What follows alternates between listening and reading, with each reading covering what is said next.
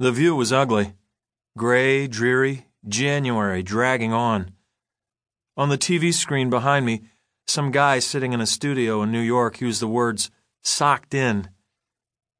I pressed my forehead to the glass. On the tarmac, guys in yellow suits drove trains of luggage that snaked around the planes, leaving snow flurries swirling in their exhaust. Next to me, a tired pilot sat on his flight weathered leather case, hat in hand, hoping for a last chance hop home and a night in his own bed. To the west, clouds covered the runway, visibility near zero, but given the wind, it came and went. Windows of hope. The Salt Lake City airport is surrounded by mountains. Eastward, snow capped mountains rose above the clouds. Mountains have long been an attraction for me.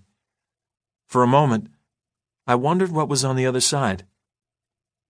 My flight was scheduled to depart at 6:07 p.m., but given delays was starting to look like the red eye, if at all. Annoyed by the flashing delayed sign, I moved to a corner on the floor against a far wall. I spread patient files across my lap and began dictating my reports, diagnoses, and prescriptions into a digital recorder. Folks I'd seen the week before I left. While I treated adults too, most of the files on my lap belonged to kids. Years ago, Rachel, my wife, convinced me to focus on sports medicine in kids. She was right. I hated seeing them limp in, but loved watching them run out. I had some more work to do, and the battery indicator on my digital recorder was flashing red, so I walked to the store in the terminal and found I could buy two AA batteries for $4 or 12 for 7. I gave the lady $7, replaced the batteries in my recorder, and slid the other 10 into my backpack.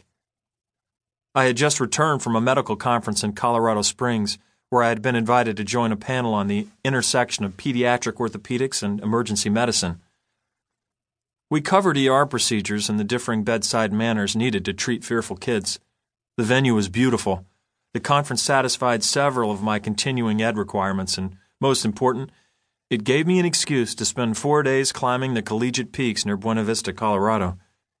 In truth, it was a business trip that satisfied my hiking addiction. Many doctors buy Porsches and big homes and pay for country club memberships they seldom use. I take long runs on the beach and climb mountains when I can get to them. I'd been gone a week. My return trip took me from Colorado Springs to Salt Lake for the direct flight home.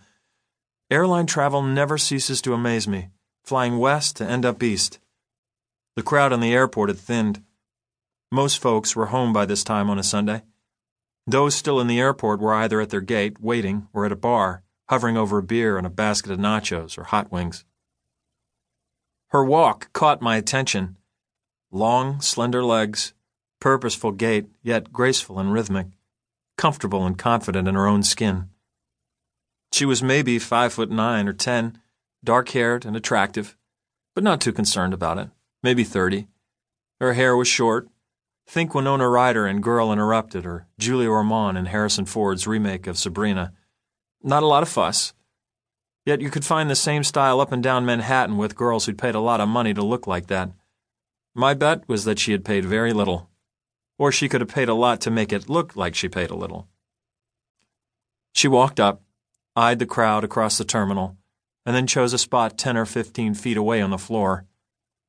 I watched her out of the corner of my eye dark pantsuit, a leather attache, and one carry-on. Looked like she was returning from a business overnight. She set down her bags, tied on a pair of Nike running shoes, then, eyeing the terminal, sat on the floor and stretched. Based on the fact that not only her head, but also her chest and stomach could touch her thigh and the floor between her legs, I surmised that she had done that before. Her legs were muscular, like an aerobics instructor's.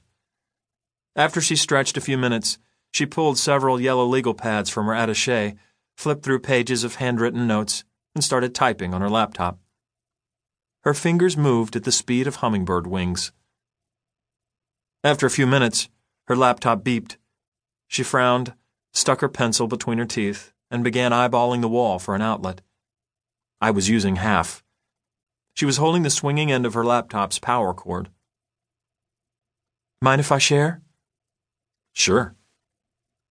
She plugged in and then sat cross legged with the computer on the floor, surrounded by her legal pads. I continued with my files.